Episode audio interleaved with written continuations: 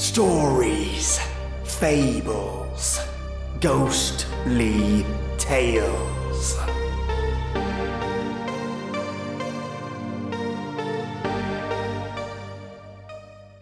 Lillian Madwhip is no ordinary girl, gifted with powers to see into the future and seemingly order reality to take shape at her will.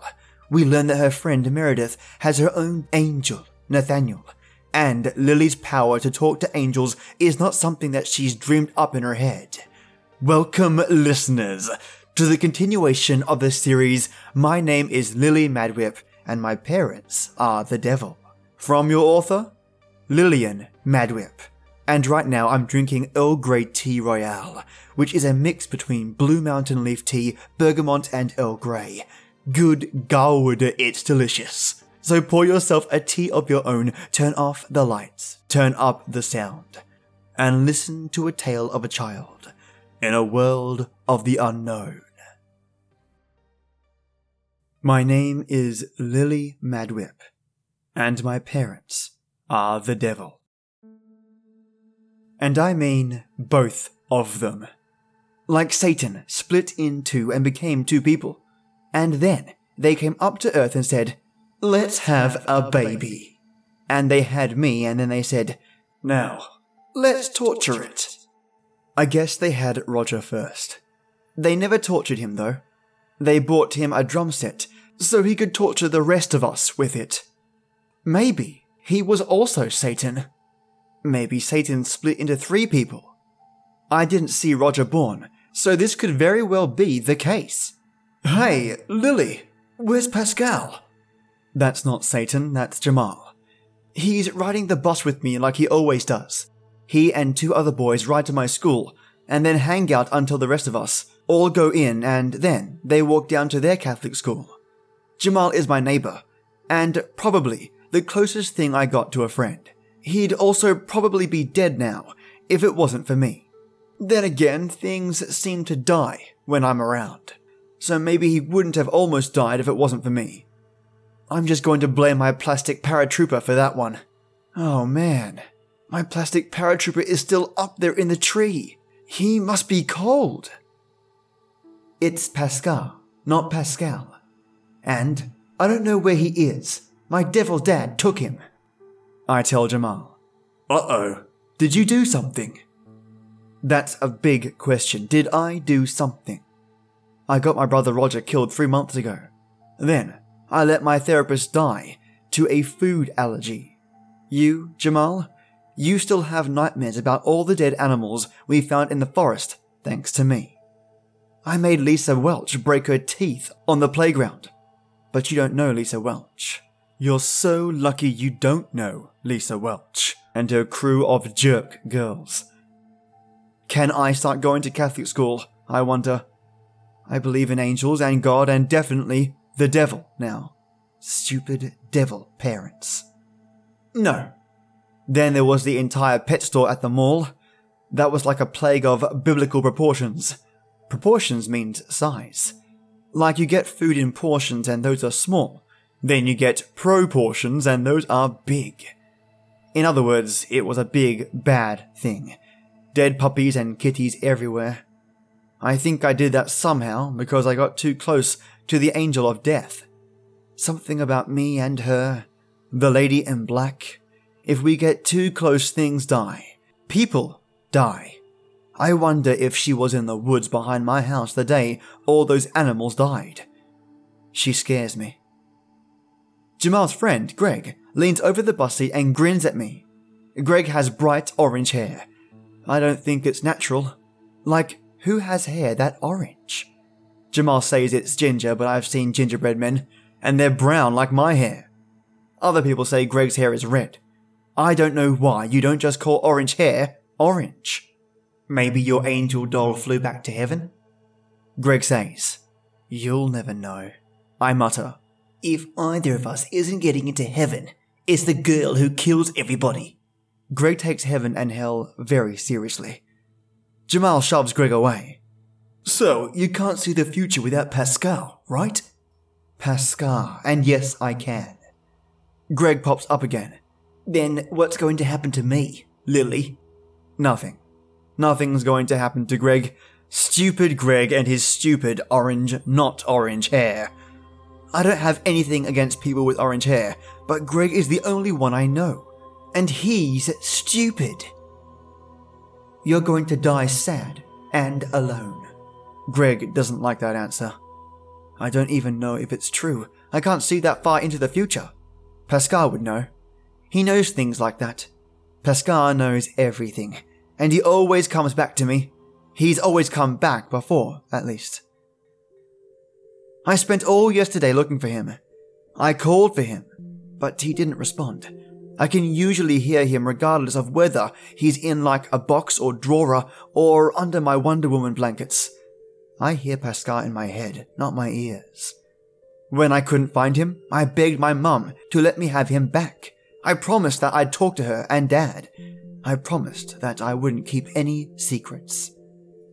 She hugged me and kissed me on the head and said, Lily Bean, listen. Nothing good ever comes after being told to listen. If parents have good things to say, they know you're listening. If they got bad things to say, they want to be sure you're listening. I managed to get you scheduled for an emergency MRI at the hospital the day on Tuesday. What's an MRI? Mr. I? It's a scan that lets the doctors see your insides. Why? I thought maybe my insides were turning into jelly from being exposed to the angel of death. Maybe I'm dying and I don't know it. I wonder if jelly is just people's insides. Unless they specify grape jelly, then it's the inside of a grape. My mum petted me. She thinks that's comforting, but I haven't been comforted from head pat since second grade. And then it was only because I was pretending to be the family pet. We just want to make sure everything's okay. But what does that have to do with Pascal? I asked. If you behave and nothing happens, we'll see about returning Pascal after the MRI. Okay? It was not okay. And now I'm sitting on the bus with stupid Greg the bozo clown and going to have to deal with Meredith wanting to sit near me at school without Pascal to talk to. Sure enough, I get to school and see Meredith standing over by the swings, watching me. So I go sit by the baseball diamond to watch Jamal play kickball. Nobody's going to get hit in the crotch today, but I hope that Meredith doesn't spot me. Greg runs by and throws his backpack with the others. He sticks his middle finger up at me and his tongue out. He is not going to heaven. Where's Pascal? Oh shit. It's Meredith. Oh crud. I said the S word. No, no, it's okay. It was in my head. He's at home. I tell her, inching over a bit on the bench as she sits down. Meredith sets things on fire, at least according to her melted Barbie angel, Nathaniel. She's got him sticking up out of her backpack, looking at me with his, her, its melted lump hand waving at me. Did you hear about what happened in the mall on Saturday? I sigh quietly. I heard there was a terrorist attack, like a bunch of people died. She's staring off at the kids trying to play kickball, but if she was looking at me, she'd see. I don't want to talk about this. Hey, Meredith. Yeah? What are your parents like? I already know part of that answer, though. Her parents are dead. Nathaniel told me she burned them right to ashes. I'm not trying to make her angry, but I'm not really too worried about it right now. I just miss Pascal and want to change the subject. Meredith goes from sitting there watching the game to slouching and looking at her feet. I can tell my question upset her. And I feel bad. But I also feel like I need to know more if I'm going to be safe around her. She wants to be my friend, and that's more than most people want. Except Jamal. They died in a fire. Nathaniel remains quiet. I hope that if I upset Meredith in the wrong way, he'll warn me before she sets me on fire like her parents. I'm sorry. I put a hand on her shoulder. My mum always does that when she sits by me, and I'm sad. Maybe I should pet her, but then I don't like that and people might see us, so it might be weird. Do they know what caused the fire? I. I don't. Oh no, she's crying. I'm supposed to hug her, right? tears on the playground are a sign of weakness, we can't let Lisa Welch's crew of jerk girls see Meredith crying. I hug Meredith. Nathaniel seems to approve. Thanks, Nathaniel. Okay, that conversation taught me nothing. Darn it. I burn things with my hands. Scratch what I just said. You burn things. I repeat. Meredith nods and wipes her eyes. The side of her face she hides under her hair is still all red and waxy looking. But she can't help that. She's blubbering a bit, which is like crying, and not like whale fat because, you know, whale fat's not an action word. My hands get real hot, and whatever I touch gets burned. It never burns me. The fire I make, it doesn't burn me. Usually I have to touch things with my hands to burn them. But, but one time, fire started and I knew it was me because I was angry and my hands got hot. But then it just happened and I wasn't even touching nothing. And then there was the fire, the one that did this. She pointed to her face and held up her melted Barbie. I was asleep when it started, but it must have been me. I'm the one that causes fires. I thought you said your fire doesn't burn you. I don't know. This one did. I have a gift too. Please don't wig out on me, I think. Meredith looks at me. Her eye on the burned side of her face looks kind of milky. I wonder if she can see out of it. My nana had this thing called glaucoma before she died, and it made her eyes all milky and she had trouble seeing. She used to bump into things a lot, but that wasn't what killed her. She just got old and her insides stopped working right. I wonder if my insides are working right. I wonder if I'm going to get glaucoma. I can see things before they happen, I whisper. I don't know why I'm whispering, I guess I'm treating it like it's a secret. But everybody on this stupid playground knows this, or at least they know I think this. I think most of them think I'm crazy. What kind of things? Meredith asks. Everything, I tell her. Sometimes it's a feeling, and sometimes I see an actual vision thing. And sometimes I smell things before there's smells. I mean, there's always smells, but like I smell popcorn before people cook popcorn. One time, I really wanted popcorn because I'd been smelling it for like an hour. So I asked my parents to make popcorn, and then I had popcorn. That's not the best example. I knew my brother Roger was going to die before he died. I even tried to save him, but he died anyway. Meredith looks at me and her face is like, like someone seeing a dolphin for the first time. Wonder, that's the word. I don't know if maybe it's the face of her realizing I'm crazy, or she's found someone like her with a true gift. Or curse, if you want to look at it that way. Maybe she's really wanting popcorn now. Gosh, I kind of want popcorn now. So you really knew that girl was going to fall on her face last week? I frown. Well, no. That was. I was making that one up. But then it did happen after all. I don't know how to explain that. That never happened before. Just like me. Meredith nods. I used to burn things just with my hands, and then three months ago, I was at a carnival, and my mum and dad and this whole stage caught fire, but I wasn't even touching it. It's never happened before. She gets kind of quiet. Some kid got killed, kind of like your brother. I didn't mean for it to happen. It just happened. I don't know if that's really the same thing. The bell rings, so Meredith and I grab our stuff and head to get in line. I watch Jamal and stupid Greg run off to head to their school. Suddenly, I feel a strong shove that almost knocks me over. I look around, but nobody's near me. Meredith is ahead in line, and I start to realize that this was not an actual happening, but a forewarning. Before I can think about it, an older kid pushes Meredith as he walks by her. Ugh, out of my way, freak face, he says at her. She stumbles the same as I did, but stiffens, and I see her clench her fists and shake for a moment. Then the insides of her hands start to look glowy hot, like an oven burner. I think the bad word again. From behind us, there's this sound like a wave of water, and everybody turns to look at one of the trees along the edge of the parking lot, bursts into flame.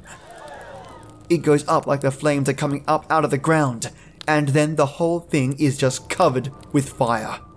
Nothing else burns, just the tree.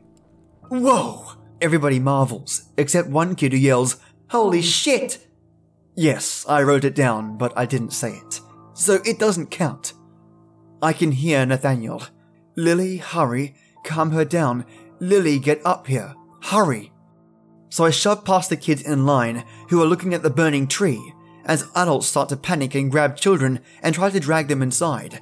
And I put my hand on Meredith's shoulder and I say, Meredith, it's okay. Meredith, I'm here.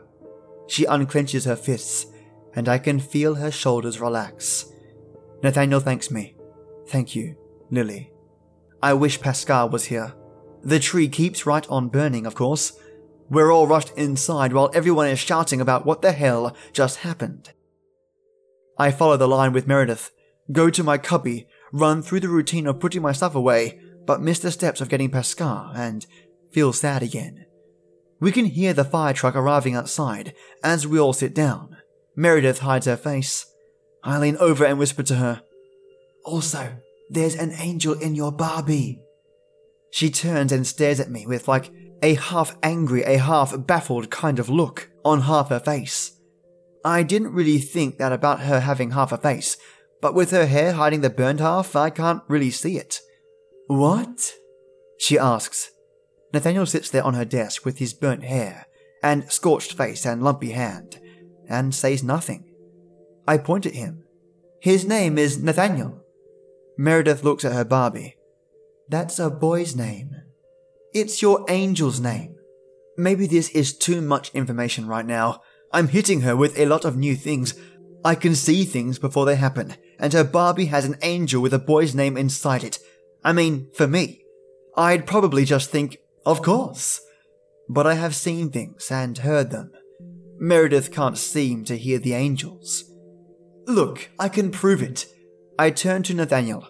I ask him to tell me something about her that I shouldn't know. Meredith watches me stare at her Barbie. What are you doing? I'm talking to Nathaniel in my head. This isn't funny, Lily. She reaches for Nathaniel. You got him as a six year birthday present from your friend Jessica Pritchard, I declare. Meredith stops. She looks at me with her shocked face again. I'm starting to get used to her making the shocked face at me. I kind of forget what her happy, smiley face looks like. Lily Madwhip? Mrs. Carter Dogbill calls my name for attendance, and I raise my hand. Here, Meredith picks up Nathaniel. How did you know? Nathaniel told me. Why can you hear him, but I can't? I shrug. I don't know. I guess it's part of what I can do. I can see things before they happen, and I can hear the angels. Lewis Brody, the boy who sits in front of us, turns around. Oh my god! Will you two shut up? You're both crazy! Meredith scowls, but I nudge her shoulder, and when she looks at me, I quickly shake my head at her. Please don't kill us all. We haven't had a fire drill in months. We wait until lunch to talk more.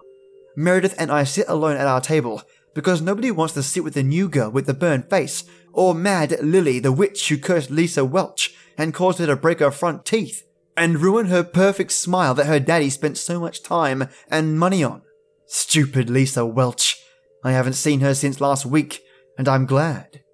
Her crew of jerk girls are lost without her, and they keep to themselves. I was at the mall when the people died. I tell Meredith as I eat my crackers. They're shaped like little fish, but they're not the fancy brand kind because my dad never buys anything name brand. They taste like someone salted a dried onion. Meredith looks at me but says nothing. She can't talk because she's got a peanut butter sandwich in her mouth, and the white bread is sticking to the roof of her mouth with the peanut butter on it. It looks kind of funny to watch her, to try to peel it off with her tongue. It wasn't terrorists. It was a lady dressed in black. There was black smoke around her feet, and everything got real quiet, like your head was underwater. I couldn't hear anything except the angel. She had an angel with her like we do, usually. Oh, Pascal. Hmm? Meredith says. That means yeah in peanut butter mouth.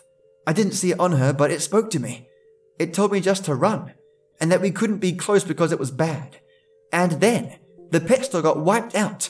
Just everything died.